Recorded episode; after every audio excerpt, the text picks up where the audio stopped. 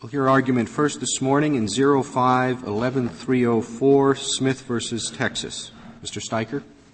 Mr. Chief Justice, and may it please the Court. This case is here for the second time. In your summary reversal, this Court held that petitioners' mitigating evidence could not be given adequate consideration through the Texas special issues or the nullification instruction.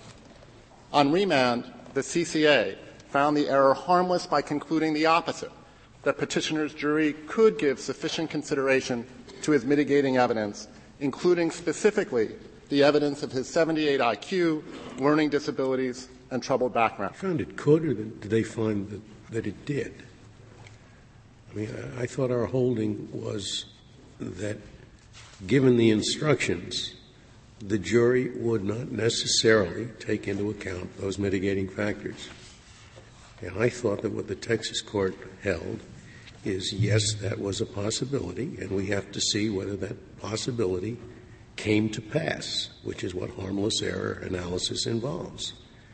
I think, Justice Scalia, what. So they're, they're not contradicting the fact that the jury wasn't required to take it into account, but they're saying, nonetheless, in our view, the jury did take it into account, and therefore the error was harmless. That doesn't contradict our opinion. The, the I mean, you might want to argue against it on the merits, but, but I don't see how it contradicts our opinion. I think it does contradict your opinion, Justice Scalia. Your opinion said mm. that petitioners' mitigating evidence had little or nothing to do with the inquiries of the special issues. And your opinion also said that the nullification instruction, no matter how clearly conveyed or fully understood by the jury, would not solve that problem. That's right. And that means that the jury was not instructed to take it into account. And I think the Texas court is conceding that. But it's, it's saying, nonetheless, we don't think that the error made any difference because, in our view, the jury did take it into account. The, the manner in which the CCA posited that the jury could take it into account was the fact that on voir dire, the jurors said, we can follow a nullification instruction and falsify our answers to the special issues in order to give effect to mitigating evidence. That was the exact same proposition that the CCA had issued in its first opinion that this court summarily reversed. Yes, but it seems to me it's one thing to use it for the purpose of saying the instruction was okay. And it's something else to use it for the purpose of saying, even though the instruction didn't require that, it was a fuzzy instruction, and a juror could very reasonably have understood it not to allow nullification.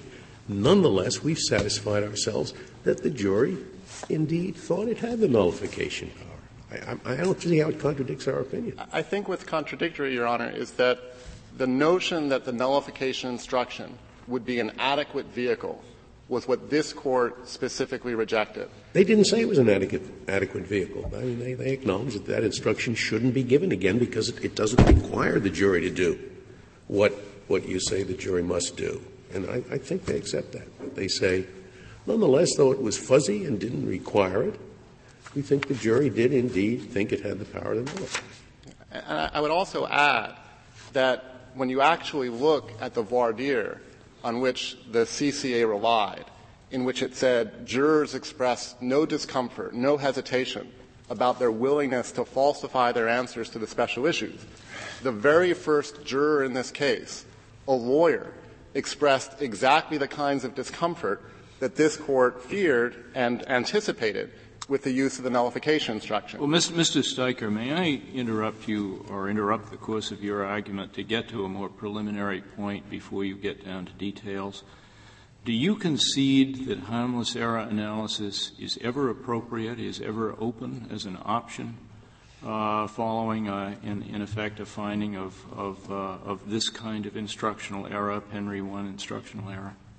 You Justice, concede that? Justice Souter, we do not concede that, but nor do we rely on that as a basis for relief in this case. We believe that the purported harmless error analysis that the CCA applied was so interwoven with a rejection of the federal constitutional. Oh, I, I, I quite agree. I, I understand that.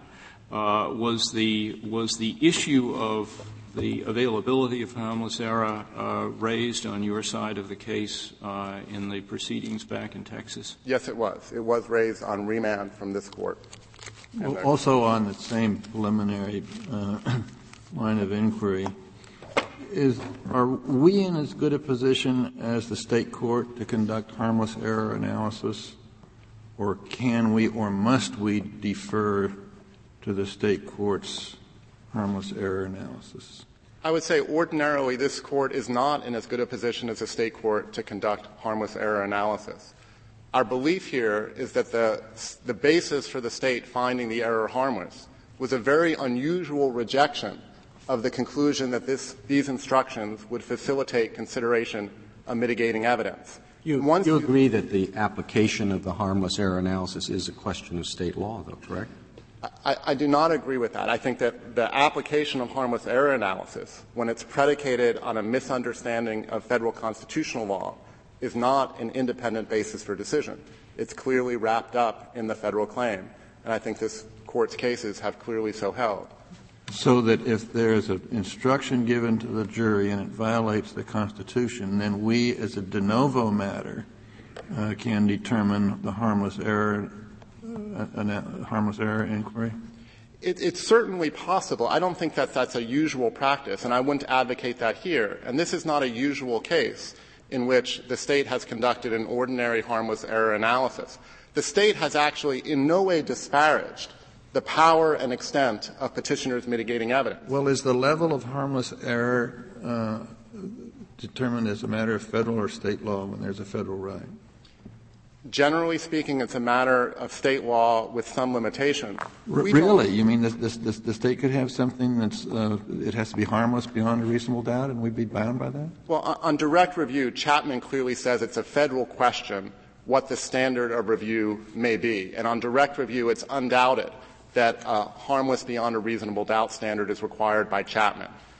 This case doesn't present the issue of whether on state post-conviction a state can have the latitude of requiring greater harm because on the CCA's own analysis, the standard of harm that's applied on state habeas is identical to the standard of harm that's applied on direct review. The standard of Almanza, which posits Chapman error, harmless beyond a reasonable doubt for preserved error, and egregious harm for unpreserved error. And, and, and, this was unpreserved error. I mean, they're not saying this for everything. They're saying he did not object to the instruction at the time, and therefore our ham, harmless error standard is uh, is more rigorous than it would otherwise be. What's and we, unreasonable about that?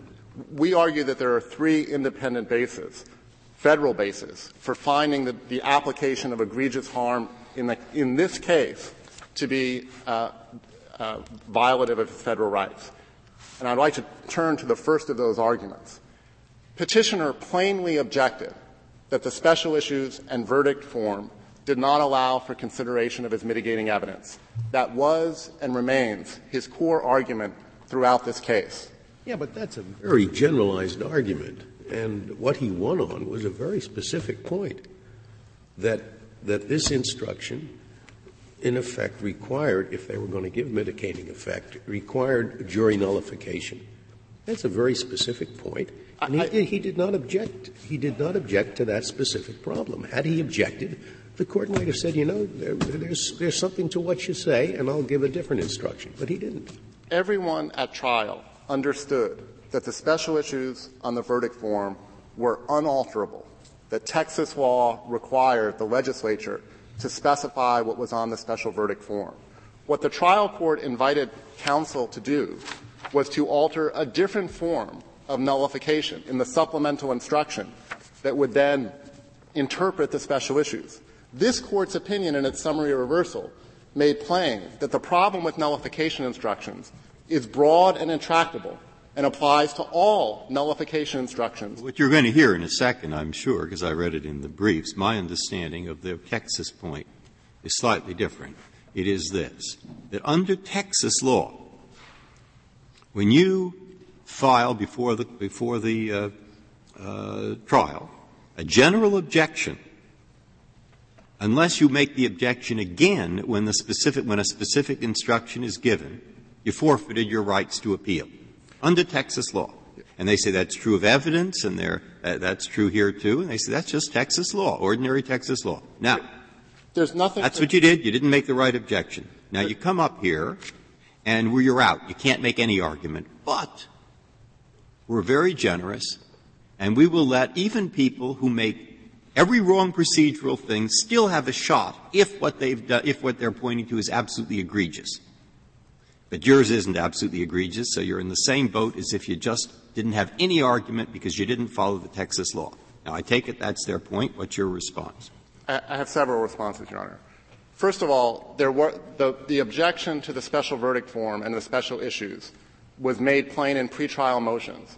And that objection was clearly recognized by the trial judge at trial and denied at trial when the instructions were being considered for the purposes of voir dire. Yeah, they're the Texas court. We're not. We're following Texas law, they say, and you're wrong.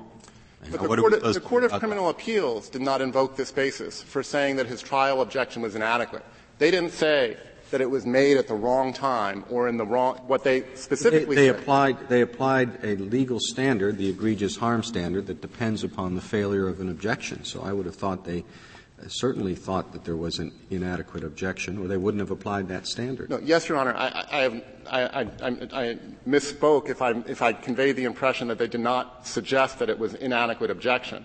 I was merely suggesting that it wasn't inadequate in the sense that it was made at the wrong time, pre-trial or at trial. The judge, the judge, I thought, told the lawyers what the charge would be, and I think also said, I can't give a separate charge on mitigation because that's a job that only the Texas legislature can do. I am bound by the statute to give these two things. I think the judge said that. So it was the understanding of everyone. It was the understanding of everyone. It's reflected in the record in the first state habeas opinion that the Court of Criminal Appeals acknowledges that the verdict form was sacrosanct. That was not going to be altered. So the, the nature of the CCA's suggested failing of petitioner was that he did not specifically object to the nullification instruction. It sounds like you're arguing that the Texas court misapplied Texas law, and you want us to reverse their application of their own law about what is an adequate objection. No, Your Honor. I believe that the, the CCA misunderstood the federal law of the relationship between Penry 1 and Penry 2. The failing in this case was a verdict form that made no mention of mitigating evidence. The nullification instruction was the state's flawed defense to that failing. But on the issue of whether there was an adequate, and I thought you were arguing that in fact there was uh, an adequate objection, and if the if the, the state court held against you on that point, that's an issue of Texas law, isn't it? I don't think it is an issue of Texas law, Your Honor, because the basis for the finding that it was inadequate was that he had to separately object to the nullification instruction as opposed to what everyone agreed he object to was the inadequacy of the verdict form. That was his federal claim. And our view is that the misunderstanding of the nature of the federal claim was what led the Texas court to conclude that his objection was inadequate. I'd also like to. May, may, may I again interrupt you? It, to, to, just get the context of your argument. You said earlier that under Chapman, uh, assuming there is a harmless error issue, that essentially is, is necessarily a federal issue. And therefore, I take it the, the, the basis of your point here is if that is a federal issue, then the adequacy of, of actions of counsel to raise it is also a federal issue. Is, is that correct? That is I understand correct. you? That is correct, okay. Your Honor. Um, I would like to make it Do clear. we make up our own procedural rules too? I mean, why? Why, why is it just a federal judgment as to whether it adequately complied with the Texas rule? Presumably, we, we, we should make up our own rule. I don't think you need to make it. Why not? You say it's a federal question. It's a federal question about what the nature of the claim is. And if the state's misunderstanding of the federal claim was what was, inter- was intertwined with its conclusion that it was an inadequate objection, that is a misunderstanding of federal law. We also believe that the procedural, the, the well, that's, that, that's, a little bit different from, from your response to uh, Justice Souter. You're making a much narrower argument. You, you, you don't. I believe our, I, I believe our. You don't, you don't, assert that in every case, when there's a procedural uh, objection, um, in a capital case or any case involving federal law, federal law will determine whether the procedural objection is adequate. I agree with that fully, Your Honor. But you do, but you do take that position with respect to a harmless error. I think that the question of whether an error can be deemed harmless is always a federal question. Chapman says as much. All right. If, if we assume for the sake of argument uh, that, that there, there is disagreement on that point, are there any cases of this court on the, on the matter of uh, adequacy of, of state procedural bars uh, that would support you, even on the assumption that it's a state, not a federal issue?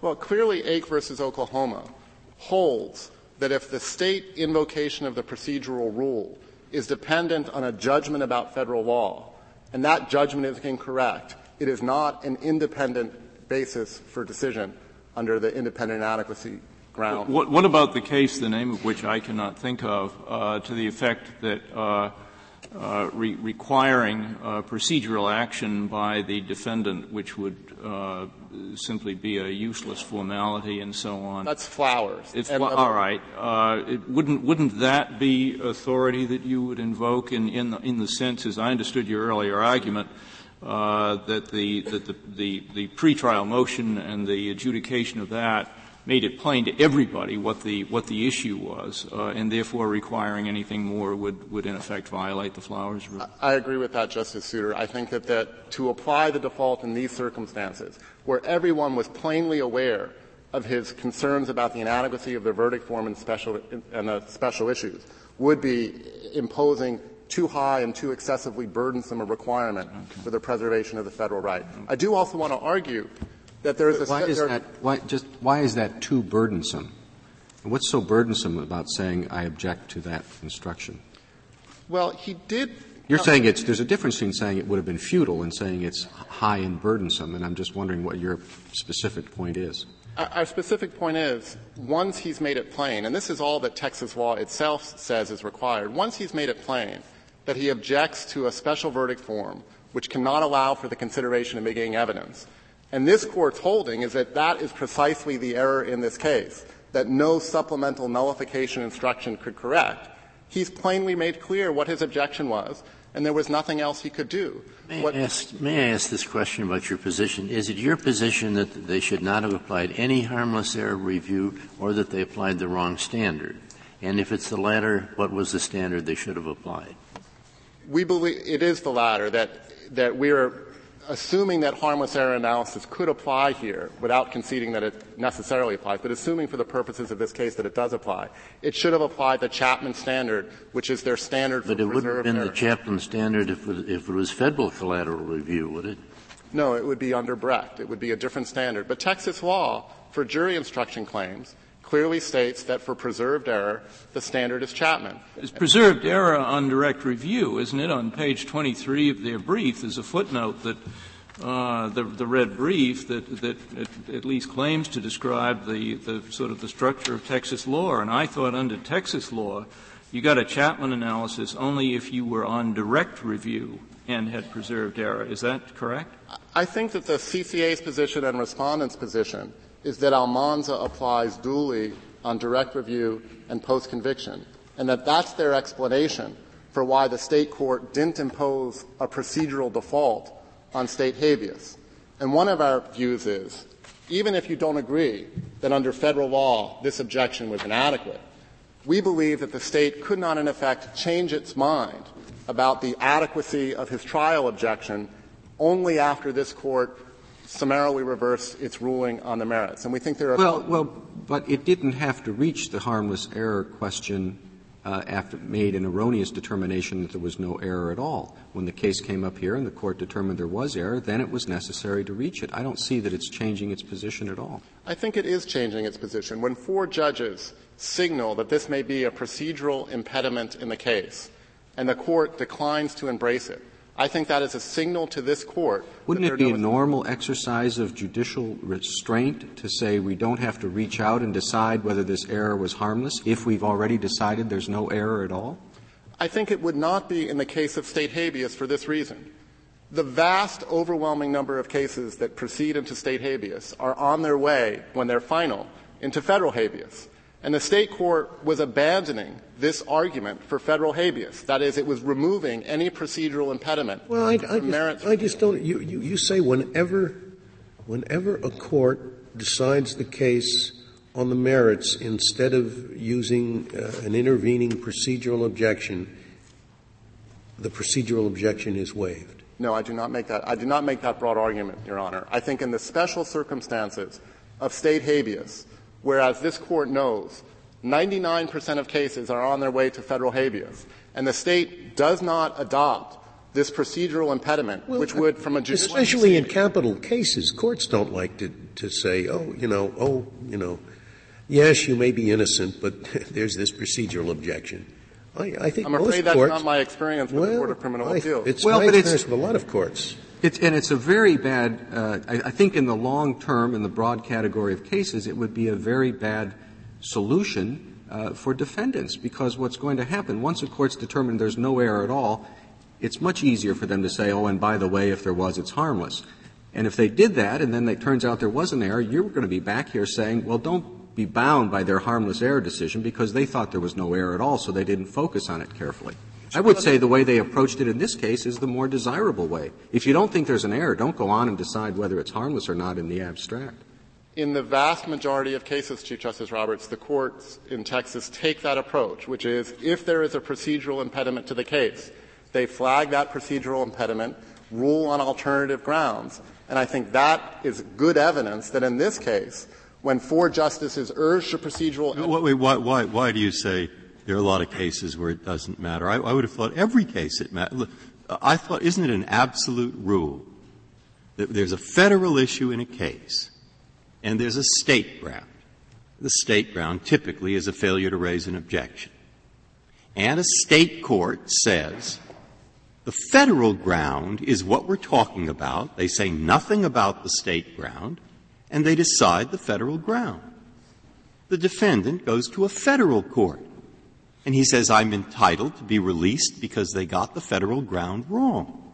I thought it's a hundred percent the case, and this is where you'll correct me, that it's now too late for the state to raise the state ground, that the states waived their adequate and independent state ground, and that if they try to raise it again, the answer is always not some of the time. I'm very sorry, State. You're out of luck. You should have decided it on the State ground and not reached the Federal ground. I think that's exactly right, Justice. Why wouldn't that be the case? Suppose the. Uh, this, I'm sorry. I mean, suppose the state. Isn't there a difference between waiving it as a procedural bar and waiving it as a, an objection to the proper standard of uh, review? We don't think it's a difference, Your Honor, because we think the underlying fact, the adequacy of the trial objection, was what obtained. And I'd like to point out who gives this, the state court the power to, as you say, waive that objection. I can understand when you say that well, the prosecutor didn't object. It's the prosecutor that, that has the power to to forfeit certain arguments on behalf of the people which, which he chooses not to raise. I think waiver might not be the right word. Well, well, it's clear that if the state court does not rely on a procedural impediment, when the case goes into federal habeas, that impediment cannot be reintroduced in the case as a separate ground of decision. Well, even if it is it, it, logically an, anterior to consideration of that procedural impediment is a particular ruling on the merits, and the state court didn't make that merits. They thought there was no error it is logically not necessary for them to decide whether an error is harmless if they don't think there's an error. And to say that they waive that, that later ground, I would have thought would be very surprising. Why do we remand these cases for further proceedings, not inconsistent with our opinion, if there's nothing further to be considered? I think that the concerns for judicial economy in this case would have dictated that if the state court believed that the trial objection was inadequate, it would have rested its decision on that ground to essentially preclude merits review of that federal constitutional issue. Otherwise, you have a Supreme Court decision that the state court can say, thanks, thanks, that's very interesting advice, but we, there was a procedural default here.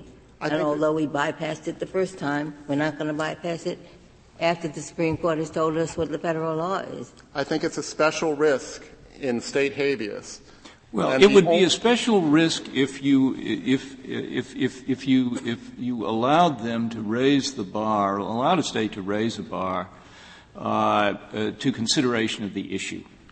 But I, I want to go back to your answer to Justice Stevens's question. You, you say you, you, you draw no distinction between the, uh, the, the, procedural uh, failing as, as, a, as a bar to raising the issue and as a basis for determining a standard of harmless error review later.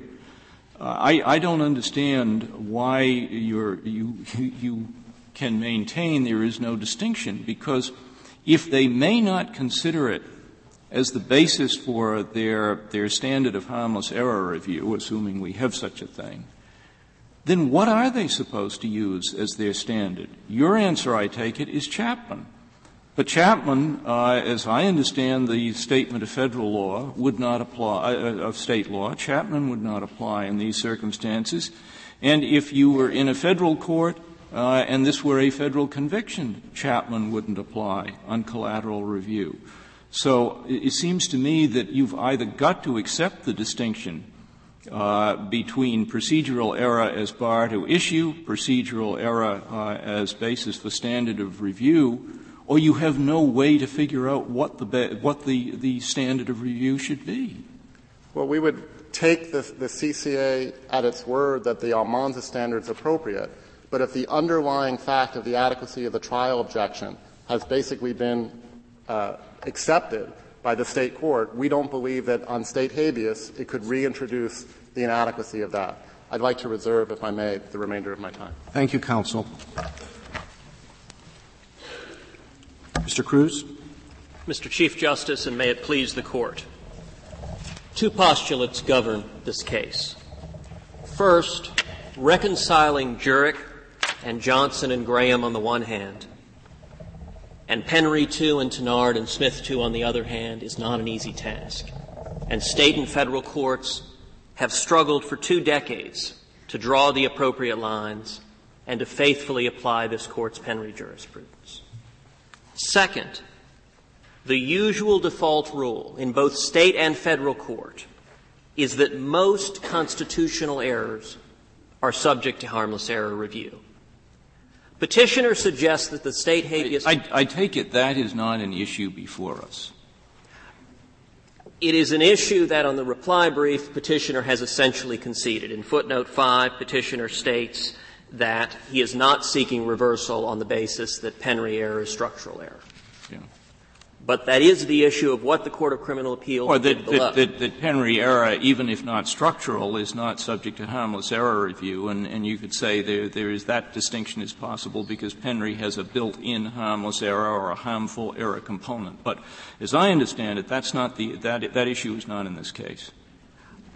It is not in this case because of petitioner's concession, but petitioner's concession has serious consequences because the only ground upon which petitioner can prevail in this court is that the state court's application of harmless error violated the United States Constitution. And by giving up his structural error argument, he gives up virtually any basis to lay out why that would violate the U.S. Constitution. Not simply why it was incorrect, but why it is unconstitutional for the state court to apply that doctrine. It's a question of, of, of waiver, part of it.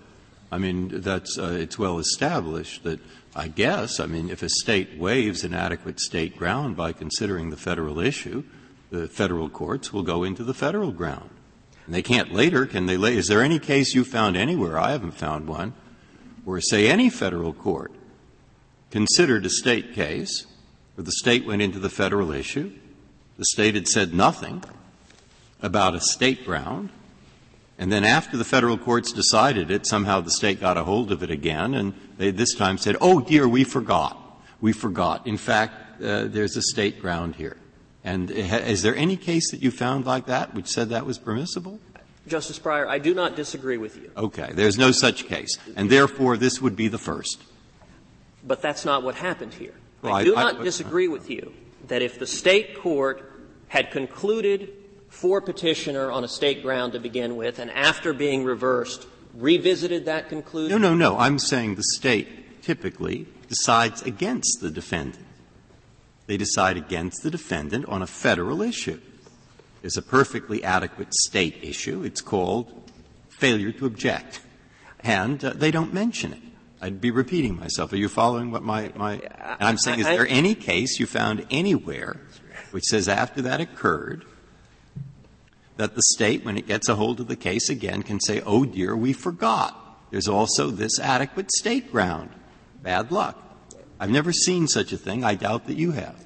Justice Breyer, there is no suggestion. And I say this would be the first. That's not what happened here, and so we are not urging that ground to support what the Court of Criminal Appeals did. But, as the Chief Justice suggested, the Almanza standard, the state harmless error standard, is a two-step inquiry. Inquiry number one, is there error? And under state law, if you conclude no, the analysis ends. So the first time the state court considered this, it concluded there is no constitutional error, and so it never addressed harmless error. I'm making a mistake here. Uh, I thought that the reason they bring in the Almanza standard is, as I put it before, a kind of act of charity. That is, since there was no contemporaneous objection or proper one, you don't get any appeal normally, but we'll let you do it if you can show egregious error. I'm wrong about that. That, that, that is not exactly how the state court and state law does it. What the state law does, in our position in this case, is that petitioner failed to preserve his objection because he did not object specifically on the ground. Yes, but Mr. Cruz, is it not true that if he did fail to preserve the objection, then there should have been a procedural bar to the case going forward? Uh, there is not a procedural bar because the state court of criminal appeals has chosen to forgive failure to preserve for purposes of procedural default and subsequent In other words, they are saying that the failure to object does not constitute, would, would constitute a procedural bar if we elected to treat it that way. But we've decided not to, but we're nevertheless going to rely on the failure to object to justify a higher standard of review on, on harmless error. That's exactly correct, Justice Is there any precedent for that ambivalent use of a potential procedural bar? Uh, let me suggest it's not an ambivalent use, but rather what the Court of Criminal Appeals has held. In the Black case, it held that Penry 1 was so novel that the state courts would excuse a failure to preserve for purposes of procedural bar. So in this regard, the state court is more forgiving to defendants than the federal courts are. General Cruz, none of this went on in the opinion, and there were four judges of that court who said there's a procedural bar here. End of case. The majority never explained why they weren't going along with that. Mar- I didn't see anything in the majority opinion that said, well, never mind that there's a procedural bar here. We're going to deal with the federal question. Justice Ginsburg, you're right that in Smith 1, the Court of Criminal Appeals, the majority did not explain why there wasn't a procedural bar. But there had been a long line of cases where the CCA had decided Penry errors, we're not going to bar access to the courthouse. And just last week, in another decision that was decided after briefing in the case, in the In re Hood case, the Court of Criminal Appeals made clear that in its judgment, Penry 2 was also so novel that for purposes of successive writs, it would excuse a failure to preserve. The simple question is the procedural objection, as the four judges suggested, could have precluded consideration of the federal claim at all. Correct. And the court said, we're going to go ahead and consider it. And then when it turns out that they got it wrong and there was error, they had to apply harmless error review. In Texas law, harmless error review turns on the standard whether there was an objection or not. And they went back and said there was no objection. The, the contrary assertions assumes that when they let the uh, claim go forward, that they were waiving any reliance on objection for any purposes, not consideration on the merits, but also for any eventual later consideration on harmless error pursuant to the established state standard. Mr. Cruz, would you clarify one thing for me? Did the Texas Court of Appeals say, in effect, there is a procedural bar, but we're going to waive it, or did they just not address the issue? In black, they said exactly what I mean, you in this say. case. In this case, they didn't. They didn't say because long-standing CCA precedent well, made you're assuming that's long-standing precedent. It, it is also at least conceivable that at the time they thought the objection was properly preserved.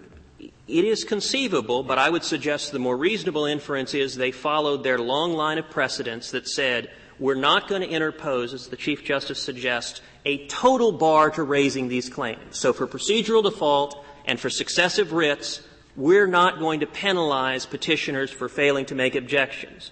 Just because the state court decides to be more lenient than the federal courts in that respect does not mean that they also need to apply the lesser but, but standard. you're assuming they decided to be more lenient rather than assuming that they may have actually decided and rejected the procedural bar. Well, That's at least possible on this record, is it not? They did not say one way or the other the first time. No, but isn't the implausibility of the argument that you're making some, something like this?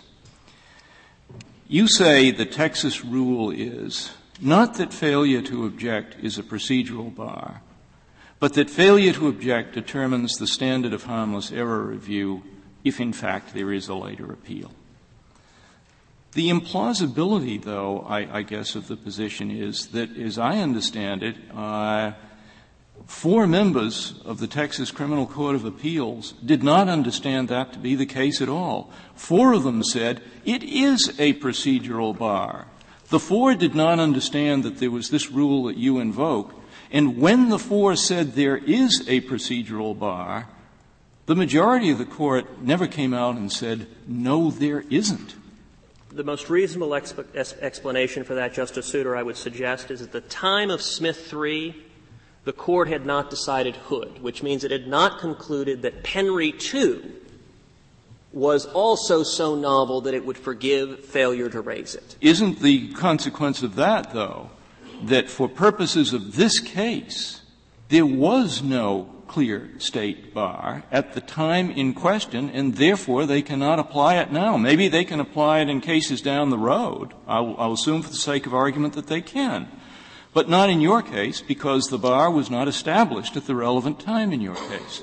That would arguably be the case if on remand the Court of Criminal Appeals had applied procedural default and refused to consider the, the, the claim. But, That's not what it did. Okay, but what it is doing uh, is, is in effect saying there was a kind of default which is subsumed in what the four dissenting justices said the first time around. And so we're gonna, we're gonna sort of call it a half loaf procedural default. But we never said so the first time around. Respectfully, they are altogether separate concepts. A procedural default is a total bar to the I, court. I can understand that they would be separate concepts if there were a rule or if there had been a rule in place at the time he was going through his state habeas that so said.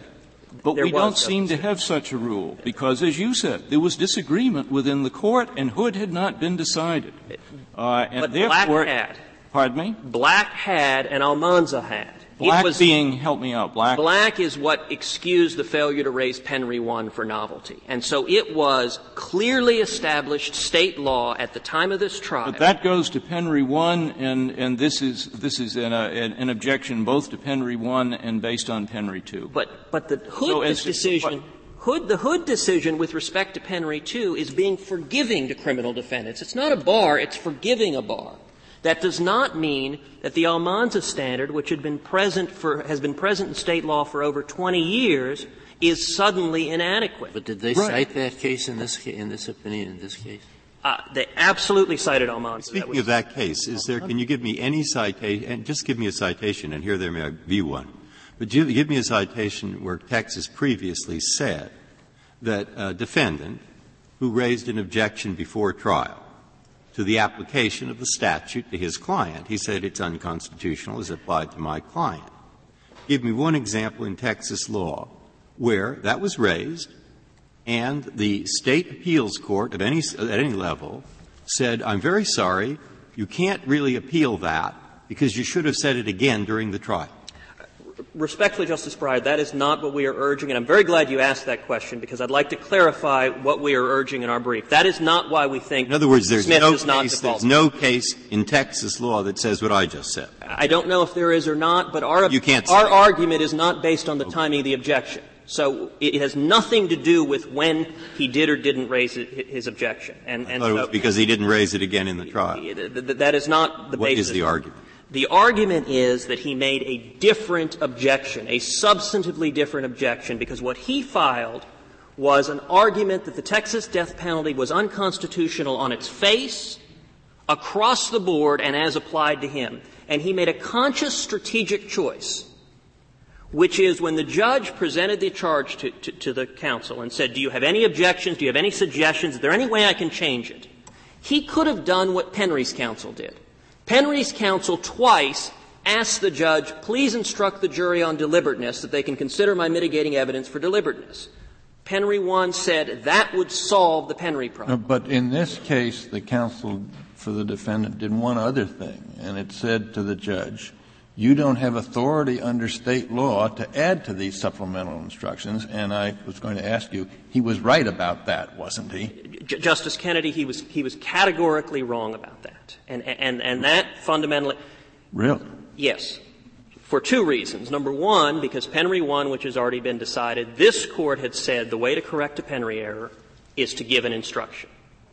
And the Court of Criminal Appeals following Penry had already squarely held the way to correct a Penry error is to give an instruction. What instruction? I haven't seen one. Was I it, haven't wasn't seen it the nullification instruction? That's what the Court of Criminal Appeals had said. Penry 1 said a deliberateness instruction or a catch-all instruction. So, but in both cases, both this court and the state court had said judges can give an instruction, and Penry 1's counsel is made the, the instruction, I think this is of some importance. My understanding in this case is that the judge, as well as counsel, thought that the judge couldn't say, in essence, what became the Texas law because the legislature put it in, which is jury is the two special issues, but you can consider all the mitigating evidence, and it's up to you if you think that mitigating evidence is enough to have a life rather than a death sentence. That I thought the judge couldn't do. I have not seen a pre-legislative change charge in Texas that says what the legislature provided. Justice Ginsburg, that is in fact what the judge did here. What the judge could do, clearly under Texas law, is give any reasonable instruction to cure the error. What the judge couldn't do is submit a third special issue. It couldn't ask the jury, check, is there enough mitigating evidence to sentence to death? So it couldn't change the output from the jury. It couldn't add a new special issue, but it could give any instruction possible to correct the error. That was Texas law. They give instructions, but the special issues are set by statute. And so the jury, what they take into the jury room is something that says, these are the two questions that you must answer. But they also have a written charge. So they get a written charge with the instruction. Which tells them that the only way that they can give effect to mitigating evidence is if they answer one of those questions falsely. But this court said in both Penry 1 and Penry 2 that if the trial judge defined deliberateness appropriately, even under the old special issues, that it, it could solve the problem. But in this case, the judge said, I'm going to give the nullification instruction, and the attorney said, and I think quite properly, he said, that won't work. But what the, the, attorney didn't say that won't work because it puts jurors in an ethical quandary, it causes them to violate the oath. What the, what the attorney said is you can give no instructions, and the reason for that strategic choice is that Smith's counsel made the judgment, I want it to be impossible for my client to be subject to the death penalty. Had Smith's counsel made the same objection that Penry made, had he read Penry right in front of him and asked, give me a deliberateness instruction, it would have cured the error. But the reason I would suggest that Smith's counsel didn't is that the quantum of mitigating evidence in this case was so slight compared to the previous cases that he made a very conscious strategic choice. I'd rather go all or nothing. I would rather make an argument that there is. General Cruz, how, how can you uh, make that assumption when the kind of um, mitigating evidence that has been considered possible within these special questions. The, the, in the Graham case, where the reputation of this young man, he was sweet, gentle, kind, God fearing, and so the murder that he committed was an aberration. And youth. Those are the two things that I know that we have recognized fall within that. The evidence in this case is surely not that we're dealing with a sweet and kind person. We're dealing with somebody who has been abused as a child and who has a mental disorder. Respectfully, Justice Ginsburg, the evidence was precisely that he had been sweet and kind. Over 97% of the evidence that defense counsel relied on in closing was the 15 character witnesses to show that he was a big, lovable teddy bear and went to church and was sweet and kind, and he had overcome these obstacles, and this was a momentary ab- aberration. That was the central theme of defense's arguments. And in fact, when the court. When you say 90 percent, you're talking about argument time, aren't you? I, Their answer to that is there were several hundred pages of records uh, from school and, and the testing that went on in school that indicated uh, there was something seriously wrong with this guy. Well, and it's interesting. The hun- several hundred pages they talk about, there are three IQ tests Smith has gotten. When he was seven years old, he tested at 87.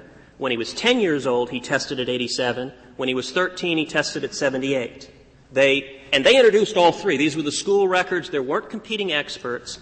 It's interesting. In closing arguments. All right, maybe, but, but the, the fact is that we're talking right now uh, about sort of quantum of evidence. Was there something serious there for the jury to consider, which in effect is the basis for all of this argument? And it, it seems to me it's not fairly characterized by saying, well, 90% of, of the mitigation case was that he was sweet and loving.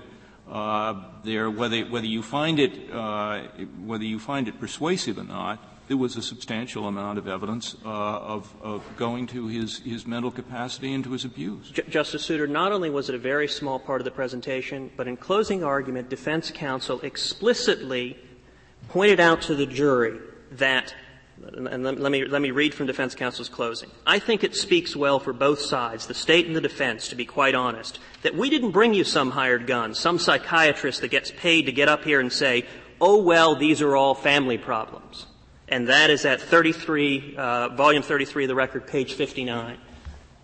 He affirmatively, in Penry, the whole argument was there's IQ problems, there's serious abuse, there's no abuse in this case, Justice Ginsburg, no, no allegation of abuse whatsoever.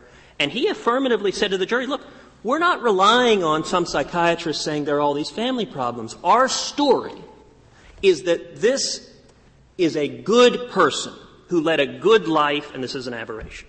Thank you, Mr. Cruz. Mr. Scher?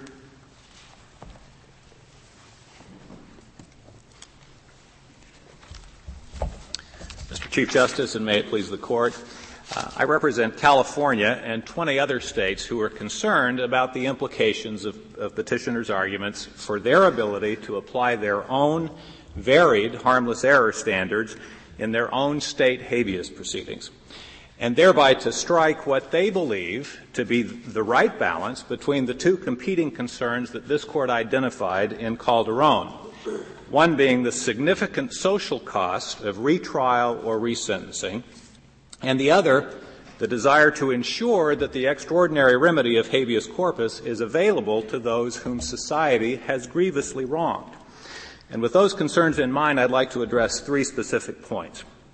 Uh, the first is the, is the whole question of whether states have the ability uh, under our federal constitution to choose their own harmless error standards even when they're addressing federal error. Uh, petitioner appears to concede as a general matter that states do have that authority, but let me just briefly indicate why that concession is well founded. Um, first of all, as this court has held in Pennsylvania hey, versus Finley, are you talking about both collateral review and direct review, or just collateral review? I'm just talking about collateral review right now. Um, as this court has held in Pennsylvania versus Finley, the states are under no obligation to provide collateral review at all.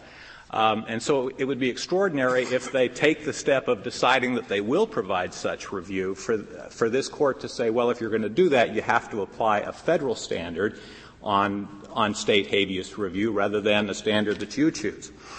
Um, secondly, to the extent the states decide to provide habeas review or any other kind of post-conviction review, the authority by which they do that uh, derives from state law, not from the federal constitution or, or any other federal law. Uh, and this court obviously does not have general supervisory authority over, over state courts as it does federal courts. Uh, and third, unlike the situation with direct review, this court could not, as a practical matter, impose a federal standard on state habeas proceedings without being highly intrusive. I mean, if in, in this case, suppose the, the following circumstance: suppose a federal court has decided in the case of this defendant, right, there was an error of federal constitutional law that search and seizure or confessions or something. And now we send it back.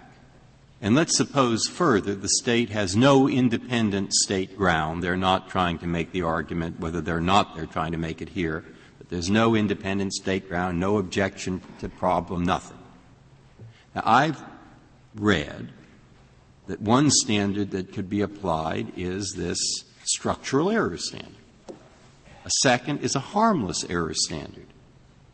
But I've never seen a case, but that's perhaps my ignorance, that's what I want you to show me, where, where it's definitively established by a Federal court anyway that there was a serious Federal error. I've never seen a case where this Court said, or I can't recall one, that the State applied yet some third kind of standard, such as, well, I know there was a very important error and I know it was Federal and constitutional, but nonetheless, we're not going to give them any remedy unless it's absolutely egregious harm.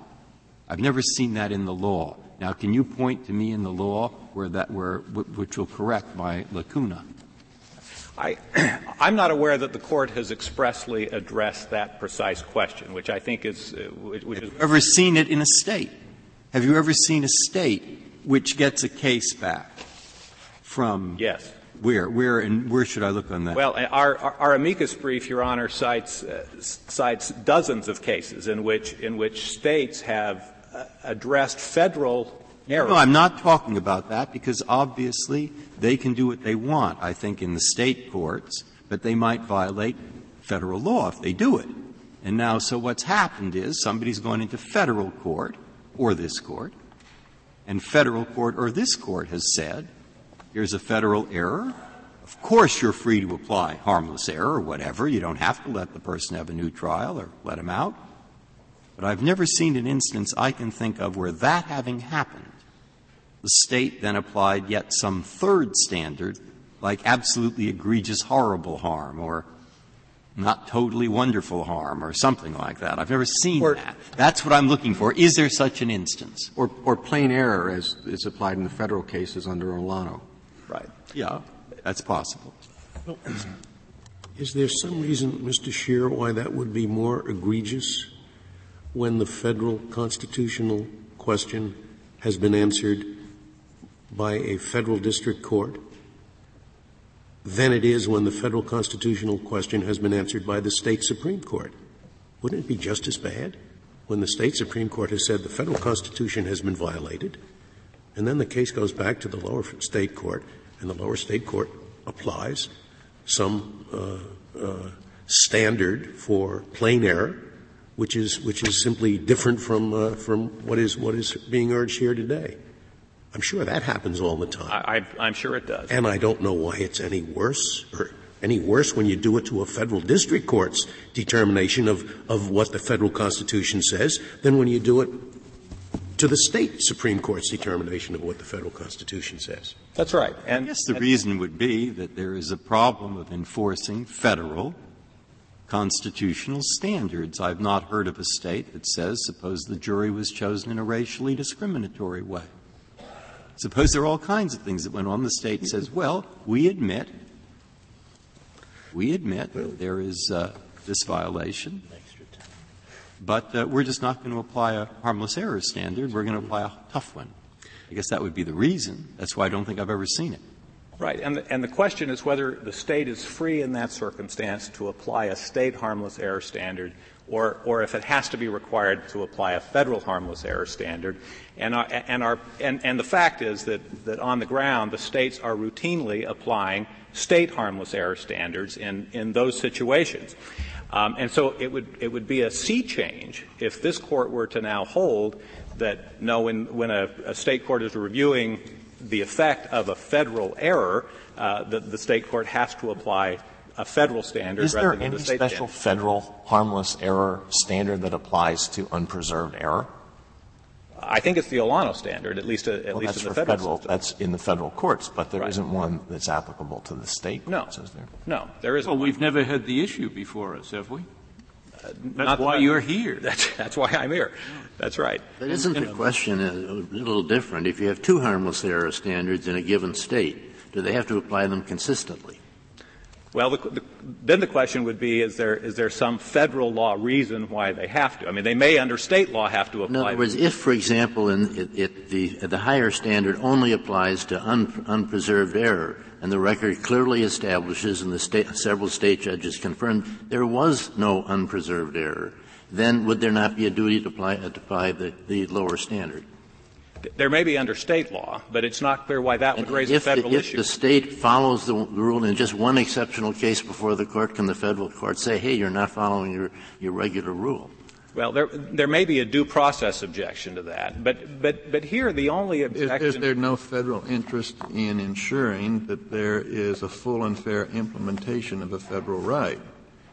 And if the state higher standard is erroneously applied, doesn't that prejudice the federal right?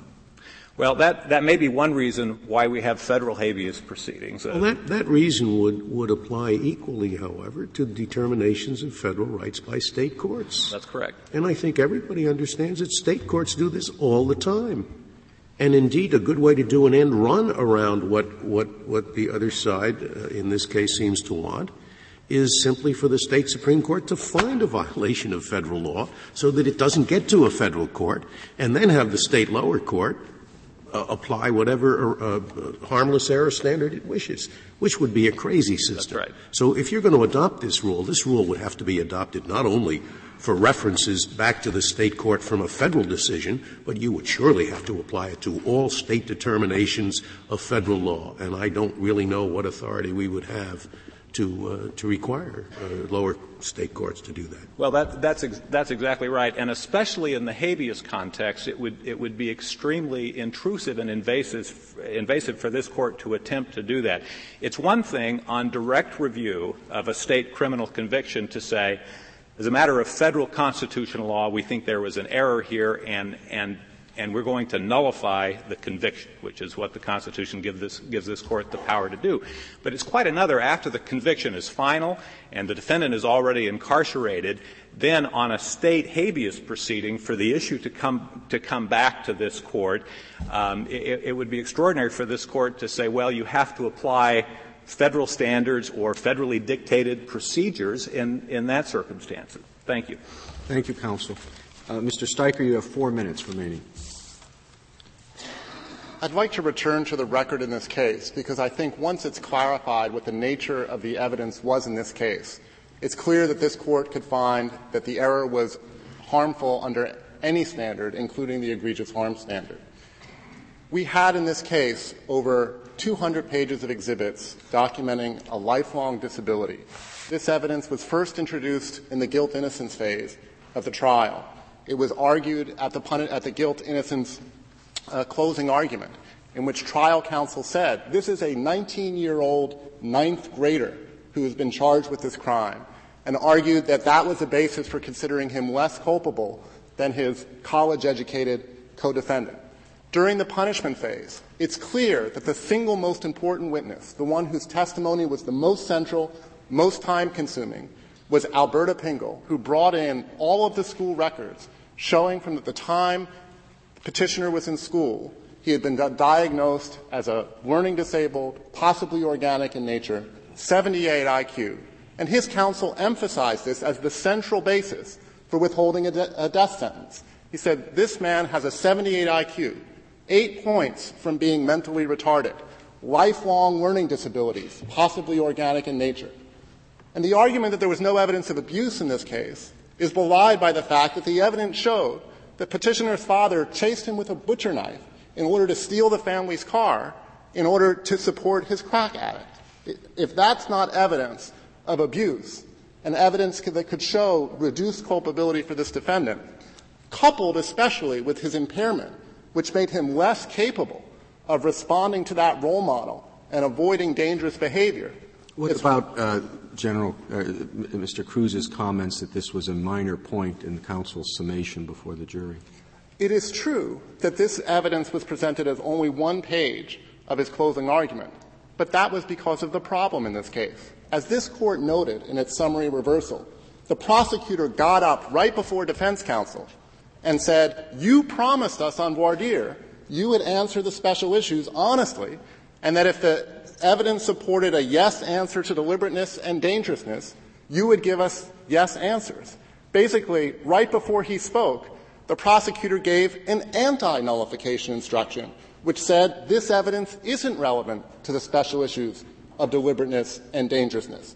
In that posture, he was left to argue that the evidence showed he wasn't dangerous, that the evidence showed he didn't act deliberately, and just hope that the jury would be willing to lie on the special is verdict this, form. Is this argument an assertion that the Texas state court was wrong in its determination of this question of Texas state law? His argument. No, was, this is your argument right now. I'm sorry, I don't. Understand. Is your argument an argument that the Texas state court was wrong on its ruling under Texas state law harmless error?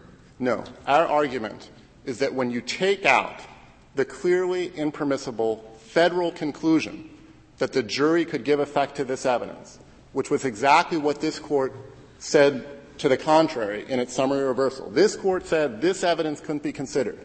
The state court said he has extensive evidence, he has powerful evidence, powerfully presented, dramatically presented, but we think, unlike the Supreme Court, that a carefully crafted nullification instruction will facilitate the juror's consideration of it. So if you take away the impermissible federal conclusion, this court could clearly concede, conclude on the basis of the state court's own characterization of this evidence, which departs tr- tremendously from the respondent's view, that this was powerful mitigating evidence. The Court of Criminal Appeals error was to conclude that this could be taken into account after this court said exactly the opposite. Thank you. Thank you, counsel. The case is submitted.